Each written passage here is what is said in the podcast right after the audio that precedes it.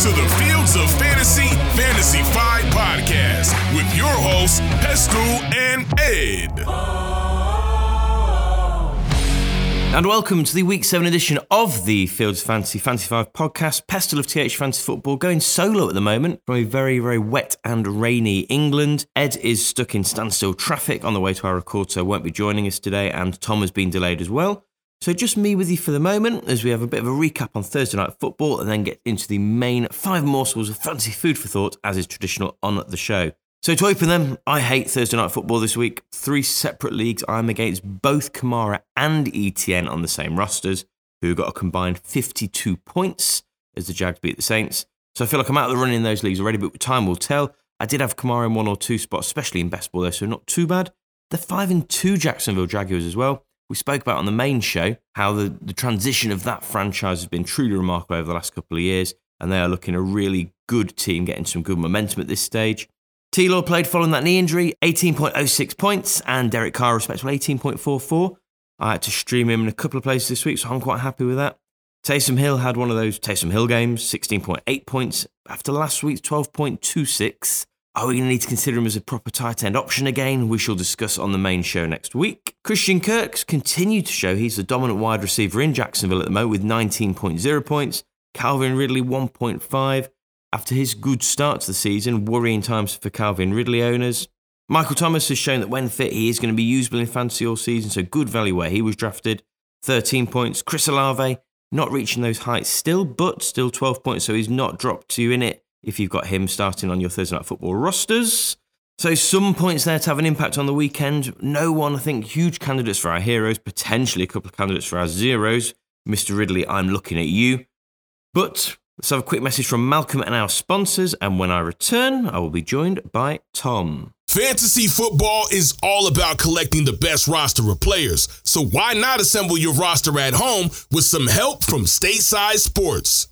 With over 30 sports trading card products in stock right now, Stateside Sports is the best place to grab the latest releases in sports trading cards. Collect autographs of your favorite stars, rookie cards of the hottest prospects, and rare super short print cards to make your collection as unique as your fantasy team. Start your search the best way possible. Visit statesidesports.co.uk now. Plug and play QBs. Tom is here to save me from being bored all my own. Good morning, Tom. Good morrow. So we're going to get straight into our plug and play QBs then. So QBs of note on by this week: Joe Burrow, Dak Prescott, C.J. Stroud. Uh, Ryan Tannehill is not a QB of note, so we're not going to include him there. We discussed the injuries on the main show as well. So if you need a streaming QB this week, here's some possible options for you. As of this morning, so so recording Friday morning, Brock Purdy's only rostered in 84% of leagues. I'd imagine after his down week last week, people may be a bit skeptical, but he has the Vikings this week who are giving up the seventh most points to QB, so he's unlikely to be available, but is probably worth looking at. Geno Smith, rostered in 74% of leagues, has the Cardinals giving up the 11th most points to QBs, so potentially worth looking at there as well. Matt Stafford, a relatively down week last week, only rostered in 69% of leagues. He has Pittsburgh, and he could have had a very different scoreline last week. It wasn't for a couple of end zone drops. Steelers are averaging 16.3 points to QBs, and I would expect the Rams passing game to surpass that. Would you, Tom? Oh, yeah, easily.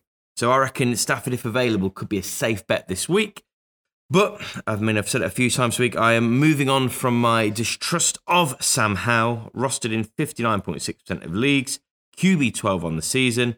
Only had one bust week all season as well, and he has the Giants averaging 17.2 points, two QBs. So somehow could be available and could be well worth a play this week. Time to get defensive. So even though Ed is absent, he has sent us his information on his streaming defenses for this week. So who's he looking at, Tom? Okay, so first up, we've got the Vikings. They may have been popular on waivers after last week's mammoth score, but they're only rostering 7% of leads. Really? Yep. Uh, points padded by those two massive weeks, uh, but still putting up points um, worth the risk. Okay, they've got to play the 49ers this week, but, you know, they didn't look elite last week against the Browns. No. And the 49ers may also be missing a couple of key offensive weapons. Uh, so we did have the Jags on the list, but obviously with them playing last night, it's a little bit pointless talking about and going through them uh, this week. Although perhaps one for you to look for next week. Next up is the Texans, recently off by. They've been consistent. This week they've got the Panthers, who, let's be honest, uh, you know I've got Bryce Young in a couple of leagues. Yep. They've struggled on offense, so it could be a key pickup there. Looking at the Jags, then, so they got 10 points last night. So we'll give Ed a win there because we know he'd prepared his notes before. Yeah. I just want to throw into the mix as well. The Cleveland Browns are only rostered in 75% of leagues. They've got the Colts this week. Minshew's good for a couple of interceptions, obviously. And looking ahead, the Browns' fancy playoff run Bears, Texans, Jets. So if the Browns are available in your league, say unlikely, but worth having a look. And you could potentially save self streaming defenses for the rest of the season the way they're playing. Yeah, they have been pretty elite Yeah. so far this year, haven't they? Next up, Tom, time for your democracy. Put it to the vote. Last week we were looking at dynasty players. Um, Ooh, we- you've sorted it. Yeah, finally practiced all week. Uh, we looked at De'Von Achane, Yep. We another have one, right? practicing Yeah, yeah, practicing all week, and uh, obviously Puka Nacua. Both have been pretty elite rookies so far. Even though he's on IR, people were still favouring Achane, coming fifty-eight percent of the vote, which is forty-two percent for Puka. Um, so fairly close. Um, but clearly, I think that Cooper Kupp coming back has tempered his expectations. But he's an aging Cooper Kupp. I know he's not old, but very different roles in the yeah, offense. still well. relatively close. One of the closer polls we've had there, isn't it? Yeah. Uh, so this week we went to tight end. Uh, obviously, I've avoided Kelce because that would just be a pointless vote. Uh, the question is, who is the best of the rest? Who would you rather have the rest of the season in redraft? We went with the sort of the next top three. So you got TJ Hockenson, currently tight end three on sleeper. Obviously, with Jefferson gone, he's like to see an enormous target share there in Minnesota after already being a pretty big feature of the offense. Tight end two now, Sam LaPorta, the rookie uh, from Iowa State, has exploded onto the scene, dominating the Lions offense, and has had a top 10 finish in four of his last six starts. So pretty impressive so far for LaPorta. yeah, definitely very surprising. Uh, and then obviously the man who's likely to get your vote, tight end four on sleeper, Mark Andrews. So he continues to demonstrate his elite ability, you know, and particularly to catch the eye of Jackson. Uh, he's only ranked outside the top six tight ends for the season once in all his time playing, uh, and that was his rookie season. I think with Andrews, you have got that safer floor with him. Although he's currently tight end four, he missed that first week as well. But TJ Hockenson, you just you'd expect a lot more targets his way. It depends how long Jefferson's going to be out for, doesn't it? Yeah. Yeah, I, th- I think that's going to be a close one. I think my bias is going to kick in and I would go Andrews, but I think this is going to be another close poll. I think people go Laporte. That, that's I my think the he's rookie the- bias. He's is a fancy guess. darling, isn't Yeah, he, yeah, at the minute? So, yeah. yeah, that is certainly a good possibility. Next up, some more notes from Ed. Beat the waiver wire. As we said on the main show, then quite some quite good depth really to the waiver wire this week, especially at running back, which is quite surprising. But when we're looking at beat the Wave wire, we're looking at players who may still be available, and we're a bit further down. So Ed's picks for this week: Latavius Money, Money, Latavius Murray of the Buffalo Bills, currently RB forty and only rostered in twenty one percent of leagues. That goal line threat is always there, but no touchdown since week three. You've still got a decent flex option there, and he looks to be being involved in the game. It looks like Damien Harris will be out for a while as well, which means more workload for Murray. And I think against the Pats this week, Ed's right when his notes say said that could be an advantageous situation to make the most of. His next pick, well, is Darius Slayton, wide receiver of the New York Giants. Week six was his best week to date as he hauled in four catches from six targets for 64 yards. Solid target for Danny Dimes behind Darren Waller, and his yards per catch stats are insane 13.9 yards. No touchdown yet, so is he due one? Have We've got a bit of that positive regression coming his way. Face the Commanders this week, who are 27th worst against the pass on the season, averaging 248 yards per game. He's only rostered in 8% of leagues, so if you have been hit by injuries, if you've been hit by the bye weeks, he could be worth a pickup and is still very, very widely available. Difficult to do the waiver wire at this stage in the season. The teams is. are settled. This you know, you week a was few a bit of a surprise with the injuries, Yeah, wasn't it? yeah. But I think the demand is higher for those positions because of the bye weeks. Yeah. Six teams on bye this week. That will happen again in week 13. We've not got what feels like a bye Mageddon this year, though, have we? I mean, I think that later one, there's some pretty big teams out in the week 13 one, isn't there? Fantasy Basics. Right, this week, Fancy Basics, we're going to be answering a question that we've kind of been asked by people when we're talking about fancy a little bit here and there. Uh, something we've seen via the fields of fantasy boys, few people asking that is what is DFS?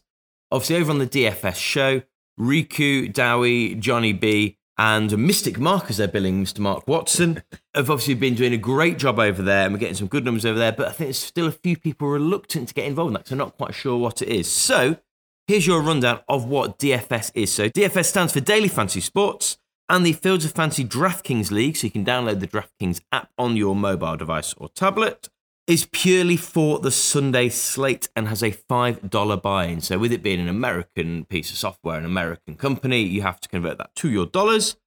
You then end up with more like, I say, traditional British fantasy football, where you have a salary cap, as it would be billed in yeah. US terms $50,000 to select a QB, two running backs, three wide receivers, one tight end, one flex spot, and one defense. Your elite players. So, your Jamar Jeffersons, your CMCs are around that 9,000 mark. Your top, top players are in still around that 7,000 sort of mark, anywhere from 6.5 up to 8,000. And then down to your dart throws around 3 to 4,000. Your defenses tend to be around that 2 to 3,500 as well, depending on the matchups. Last week, first place in that league took $140, and then second and third took $65 and we're averaging around 60 to 70 players a week in there as well. Now, the thing I like about DFS is it's just something a little bit different each week. You can change your teams. You're thinking purely about that weekend slate. You're not having to look ahead. And it's a bit more of a puzzle trying to work out who you can get involved in there as well. And the chance to actually get some cash money in the bank on the Sunday rather than wait until the final perf at the end of the season with your victories. Uh, have you been involved in that yet, Tom? Uh, I haven't actually done much DFS myself, but um, I, I, am looking to get into it. Obviously, I've been listening to the lad's show, so I'm pretty well prepared. I think anyone who's worried about it, if you listen to the DFS show, absolutely you know, gives you a nice, clear breakdown. It's easy to get a few sort of guaranteed picks who are likely to do well for you. Uh, unless those guaranteed picks are the picks that I have made. Uh, so when I picked Justin Jefferson, he got injured, and I picked uh, Ja'Marr Chase either side of his 50 point week. So yeah, not always guaranteed, but you feel you can have a stake in those players you might not have been able to draft as well for your main fancy rosters. So if you want to get involved in that, you can have a look on our Twitter or X page, as long as the Fields Fancy Boys. And as Tom says, check out the DFS show with the boys and get yourself well informed and prepared for the Sunday slate and to get yourself involved in some DFS fun. So that is it from us. We will see you the other side of week seven. Malcolm, I'm sure, will be getting involved in DFS this season, but not before he has taken us home. You have been listening to Pestell and Ed of TH Fantasy Football. For more content, follow TH underscore fantasy underscore NFL on Instagram and Twitter.